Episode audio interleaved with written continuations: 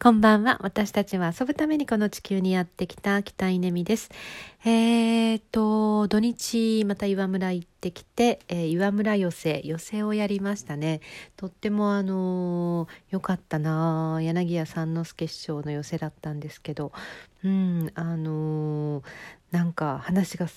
話の内容も迫力もなんかすごくあって。で岩村の方たち、えー、たくさん本当来てくれてあのみんなで集まってお話を聞くっていう機会があってあのとってもハッピーでした、えー、年に2回やろうということでもう次の話が出ていて来年は4月の頭、えー、2日かな？えー、3日になるかな、えー、4月の最初の土日に行うということになりました、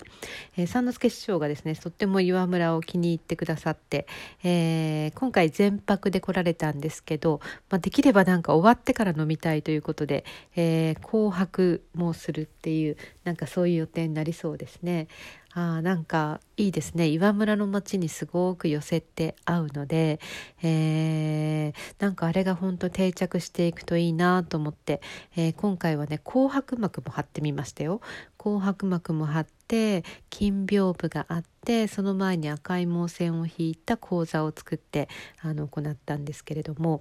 うーんあそうそう。今回新しい取り組みはポテトミーっていう、えー、地元であのさつまいもを作っている、えー、直樹さんという方にですねあのお店も出してもらって、えー、ほかほかのあのさつまいもをふかしたあのさつまいもを、えー、部屋の前で家の前であの売っていただいたりとかもして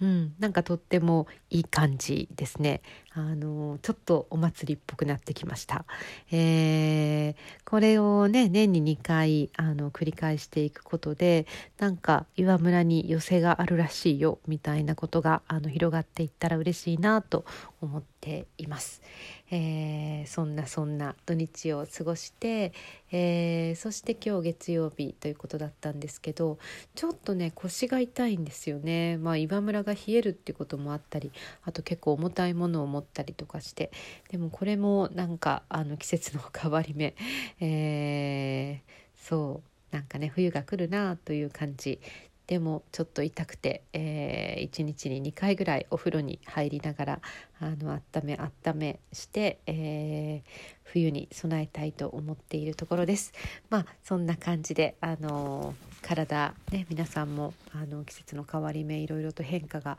あるんじゃないかなと思いますが、えー、ご自愛いただいて、えー、体を大切に、えー、冬を迎えましょう。